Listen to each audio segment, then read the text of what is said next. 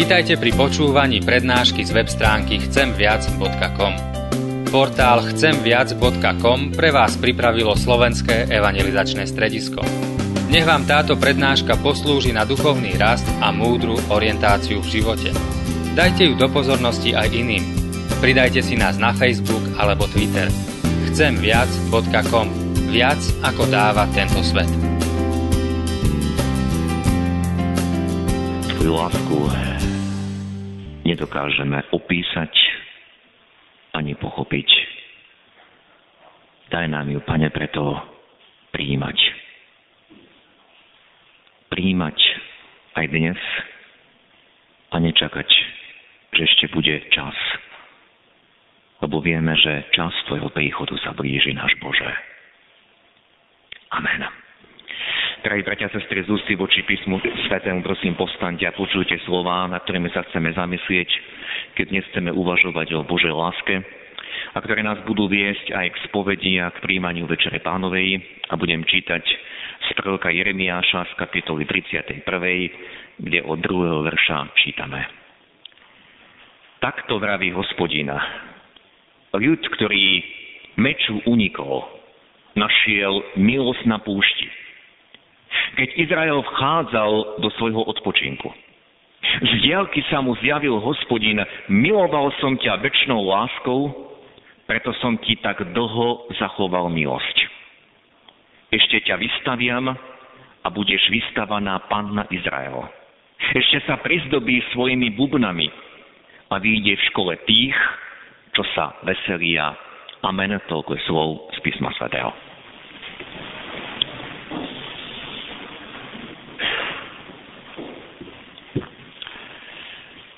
Drahí bratia a sestry, dnešná nedeľa, ako sme v úvode povedali, svojou témou hovorí o láske.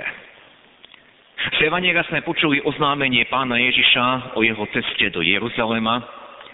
My si toto všetko budeme pripomínať a sprítomňovať v tom prichádzajúcom pôsnom čase.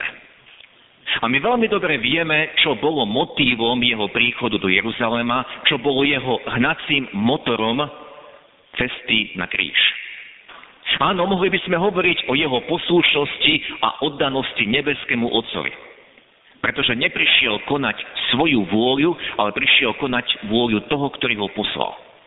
A predsa tým hnacím motorom, prečo kráčal cestou, cestou kríža. Predsa tým hnacím motorom, prečo išiel touto cestou, ktorú nechápali jeho učeníci.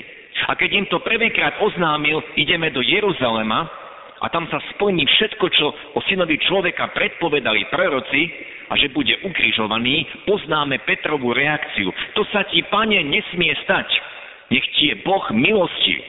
A Peter ho začal odhovárať o tejto cesty. Ale Ježiš kráčal touto cestou, lebo každého z nás nesmierne miloval a miluje. Bratia a sestry, nepovedal som nič nové, čo by sme nevedeli a možno sto, niekoľko tisíc krát sme to v živote počuli. Preto kráčal Ježiš na kríž, lebo nás miloval, lebo nás miluje. A hoci táto zväzť je nám veľmi jasná a blízka, samozrejmá, predsa je v nej ukrytý paradox. Paradox preto, lebo zdôrazňuje lásku a pritom na Ježišovi vidíme utrpenie, bolesť, vidíme na ňom obeď a napokon smrť, smrť na kríži. A tak sa možno pýtame, spájajú sa nám tieto pojmy s láskou? Pojem utrpenia, pojem bolesti, pojem obete, pojem smrti, spája sa nám to s láskou? Po hlbšom uvažovaní súhlasíme, áno, skutočnej, tej pravej láske nájdeme aj obeď, nájdeme aj bolesť a skutočne nájdeme tam aj tú najvyššiu obeď, aj smrť. Avšak priznajme si, bratia a sestry, že toto nie sú tie prvé pojmy, tie prvé predstavy, keď počujeme slovo láska. Náš koncept lásky je iný. Naša predstava lásky je spojená s niečím, čo je nám milé, čo je nám príjemné, čo sa nám čo k nám dobre pôsobí, čo nám robí dobre a čo nám spôsobuje radosť. O takejto láske sa dnes spieva v populárnych piesniach. O takejto láske je väčšina telenoviel a filmov. O takejto láske sa píše na stránkach časopisov. O takejto láske snívajú mladí, ktorí sa prvýkrát do niekoho zamilujú. Láska alebo predstava lásky, ktorá je spojená s niečím, čo je veľmi príjemné, čo je milé, čo nám robí dobre a čo robí dobre aj tomu druhému. Presne o týždeň, bratia a sestry, bude Sviatok Valentína.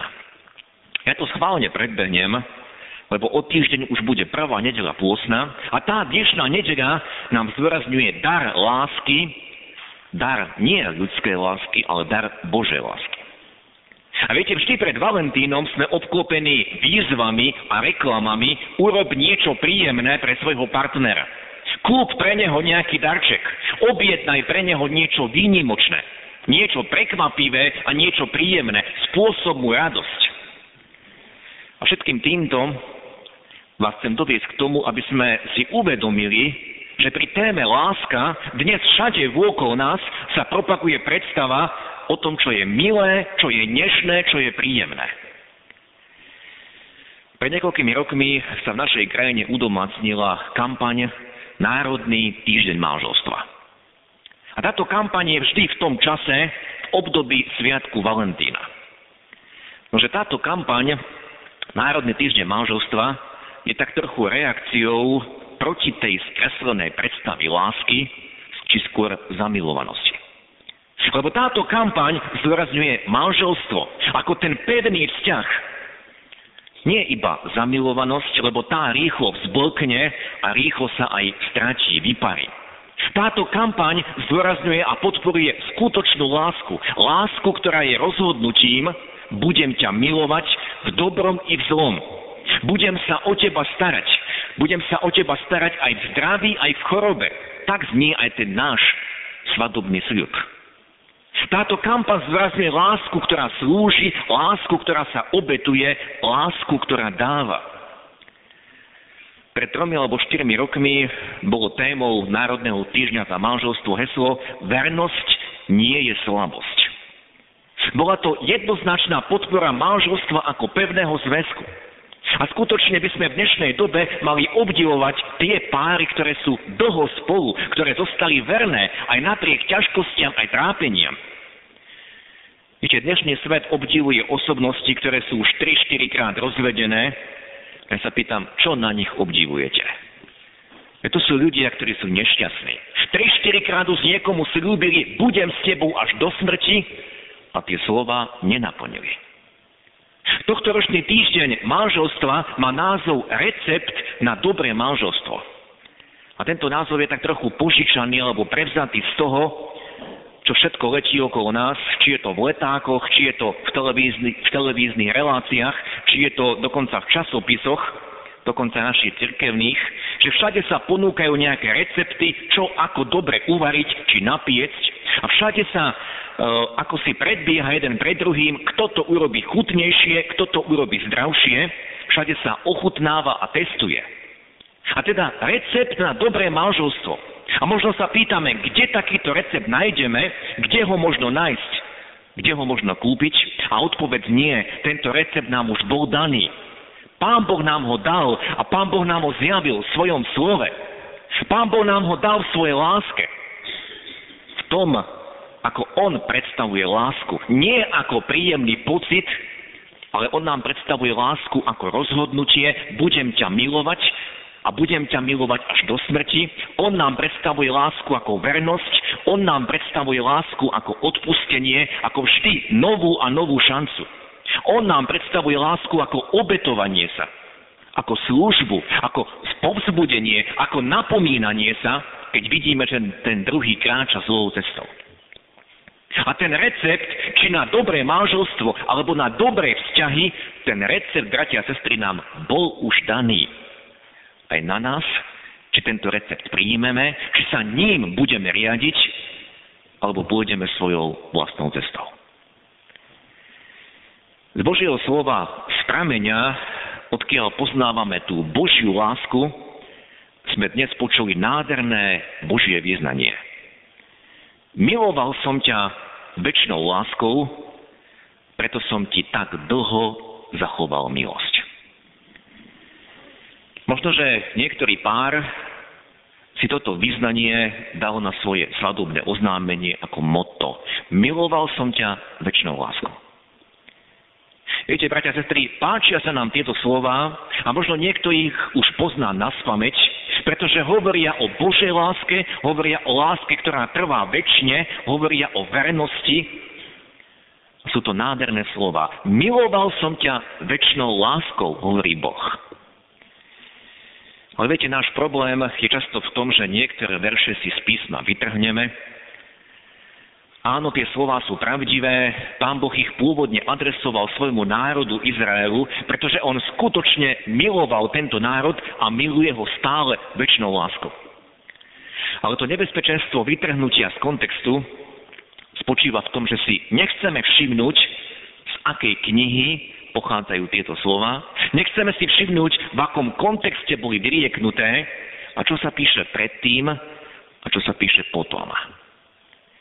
Ak to hlbšie skúmame, zistíme, že tieto slova zapísal prorok Jeremiáš. Bol to prorok, ktorý oznamoval väčšinou Boží súd. Najprv volal národ k pokániu, Lenže keď nikto nebral to jeho volanie vážne, tak Jeremiáš sa stal ohlasovateľom Božieho súdu a trestu a hovoril, príde trest, príde babylonské zajatie.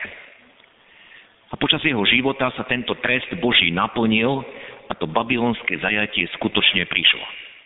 A slova, ktoré sme čítali, sú časťou zvesti, ktorá bola adresovaná už skupine odvlečených, skupine zajacom, otrokom do Babylonie. A predtým im Jeremiáš oznamuje to Božie rozhodnutie, čo tam v tom zajatí majú robiť, že to zajatie nebude iba na chvíľu, na 2-3 roky, ale to zajatie bude trvať veľmi dlho, máte sa tam usadiť, máte prijať tento Boží trest. Bude to dlho trvať a potom im Jeremiáš zvestuje aj návrat. Ak by sme čítali ďalej, tak by sme počuli aj tieto slova. A ja privediem vás zo severnej krajiny, zromaždím vás od končín zeme. Medzi vami slepých i chromých, tehotné spolu s rodičkami, navrátia sa sem ako veľký zbor. Prídu s plačom, no privediem ich s útechou. Privediem ich k vodným tokom po rovnej ceste, na ktorej sa nepotknú, lebo ja som otcom Izraela. Bratia, sestry, teraz keď toto všetko vieme, ten kontext, keď je nám to priblížené, tak môžeme trochu viac pochopiť, ako vnímali Jeremiášovi poslucháči alebo čitatelia tohto posolstva ďaleko v Babyloni tieto slova. Miloval som ťa väčšnou láskou, preto som ti tak dlho zachoval milosť. Viete, určite pri prvom počutí sa tí odvlečení do Babylona pýtali, toto má byť vtip, Bože, toto myslíš vážne? Toto je láska, keď si nás sem do Babylonu poslal? A teraz nám zvestuješ, že si nás miloval? Veď sme tu odvlečení do zajatia, stratili sme všetko. Ostal nám iba holý život. Nemáme ani krajinu, nemáme ani svoje zákony, nemáme nič. A ty nám odkazuješ, že nás miluješ? Toto je tvoja láska. Preto sa v súvise s týmito otázkami sa musíme pýtať, čo vlastne je láska? Kto určil parametre pre lásku? A to sú správne otázky, ktoré si musíme položiť, keď uvažujeme o tejto téme, o téme lásky, o téme Božej lásky. Viete, človek žijúci bez Boha, ten si sám určuje, čo láska je a čo láska nie je. Človek žijúci bez Boha, ten sám určuje parametre lásky, kedy je hodné milovať a kedy už nie. Ale my vieme, že je napísané, Boh je láska. My vieme, že Pán Boh určil, stanovil parametre lásky. Ak otvoríme prvý, prvý list Korinským 13. kapitolu, tam čítame parametre lásky. Tam je napísané, láska je trpezlivá, láska je dobročivá, láska nezávidí, Láska sa nevypína, nenadýma sa, nie je neslušná, nie je sebecká, nerozčuluje sa, láska nezmýšľa zle, neraduje sa z neprávosti, ale sa teší s pravdou. Všetko znáša, všetkému verí, všetkého sa nadeje a všetko pretrpí. Láska nikdy neprestrane. Toto sú, bratia a sestry, parametre lásky, ktoré Boh určil, Boh stanovil. Viete, na prvých stránkach písma svätého čítame, že Pán Boh dal všetkému hranice, Pán Boh oddelil deň od noci, Pán Boh oddelil súž od mora, Boh oddelil svetlo od tmy a okrem všetkých tých materiálnych, fyzikálnych hraníc, zákonov, Pán Boh ustanovil aj tie zákony duchovné. A vieme, že čo Boh stvoril, to bolo dobré, to bolo veľmi dobré. Za každým dňom stvorenia čítame, že čo Boh učinil, bolo dobré. Ale potom v 3. kapitole prvej knihy Mojžišovej čítame, o neposlušnosti človeka, o tom, že človek sám chcel zobrať do svojich rúk rozhodovanie o tom, čo je dobré a čo je zlé. A tu je ten koreň problému. Každý z nás si myslí, že vie rozlíšiť, čo je dobro a čo je zlo. Každý z nás si myslí, ja viem, čo je láska. Každý z nás si myslí, ja viem, aké sú parametre lásky. Každý z nás sme o tom presvedčení, a keď sa pozrieme vôkol seba, tak vidíme rozbité vzťahy, vidíme rozpadnuté manželstva, vidíme trpiace deti, trpi, vidíme rozhádaných súrodencov, vidíme napätie, závisť, nenávisť na každom kroku. Ale my všetci tvrdíme, ja viem, čo je láska, ja viem, čo je dobré a zlé, ja viem, ako milovať. A ak to vieme, tak prečo je to vôkol nás tak, ako to je? To základné, bratia a sestry, čo si dnes chceme uvedomiť a zvestovať, to základné znie, že nikto z nás neurčil ani neurčuje, čo je láska, ale Boh to určil, pretože Boh je láska a Boh nám zjavil parametre lásky. A keď sa vrátime späť tomu Jeremiášovi a k Božiemu posolstvu cez tohto proroka, tak musíme povedať, bola to Božia láska, keď Boh poslal svoj národ do zajatia. Áno, znie to paradoxne, ale bola to aj vtedy Božia láska. Bolo to nutné, bolo to nevyhnutné, lebo národ dlhé roky vzdoroval a neposlúchal Boží hlas. A hoci to znie divne, Boh vo svojej láske aj trestom, aj zajatím, aj utrpením viedol a formoval svoj ľud. Miloval som ťa väčšnou láskou, znie Božie slovo. Preto som ti tak dlho zachoval milosť. Preto som na teba dopustil aj toto, ale nevzdal som sa ťa. To je láska. Láska sa nevzdáva. Láska trpezlivo vychováva, láska vedie. Ale opak, chod si preč, rob čo chceš, je mi jedno, čo s tebou bude, to nie je láska. Viete, heslo rob ty, čo chceš, to je základné heslo satanizmu. Ale Bohu nie je lahostajné, čo robíme, Bohu nie je lahostajné, ako žijeme, Bohu nie je lahostajné, čo je so mnou. Pretože Boh vidí, že sa rúčim bez Neho do väčšnosti, do zatratenia. Bohu nie je lahostajné, ako žijem a čo bude so mnou, preto poslal svojho syna. On ma miluje a preto ma aj zastavuje, preto ma vychováva. A o všetkom, čo Boh robí, musíme povedať, to je láska. Nám sa to často nezdá a pýtame sa, Bože, toto je láska? Bože, pýtame sa podobne ako Izrael v zajati babylonskom, toto je láska, prečo si toto na nás dopustil? Bratia, sestry, miluje rodič dieťa, malé dieťa, ak pred ním rýchle zoberie ostrý nôž, lebo vidí, že dieťa sa za tým nožom načahuje. Viete, z pohľadu dieťaťa, dieťa tvrdí, toto nie je láska. Môj otec, moja mama ma nemajú radi, lebo mi nedajú to, po čom siaham. A z pohľadu možno spoza okna cudzí pozorovateľ povie, ten rodič to svoje dieťa nemiluje, lebo vidí, ako sa dieťa hodilo o zem, ako dieťa plače, ako dieťa reve, ako niečo chce a ten rodič je ako skala a povie nie. ten otec, tá matka miluje dieťa, lebo mu nedá to, čo, mu, čo by mu ublížilo. Ten otec, tá matka miluje dieťa, lebo ho chráni. Aká je tá Božia láska? Dokážeme takúto Božiu lásku obsiahnuť, dokážeme to všetko pochopiť a vnímať. A my sa často búrime a pýtame sa, Pane Bože, miluješ ma? Pane Bože, toto je láska, toto si na mňa dopustil. Prečo ma vedieš takouto cestou, ako ma vedieš? A dnes sme pozvaní, bratia a sestry, aby sme pristúpili k stolu pánomu. Aby sme prišli tam, k sviatosti, ktorú ustanovil Ježiša povedal, toto činte na moju pamiatku, keď odhalil naplno svoju lásku. A keď ukázal na svoj kríž, aj keď to učeníci vtedy ešte nechápali, ale potom to pochopili. To telo bolo tam vydané, tá krv bola tam preliata.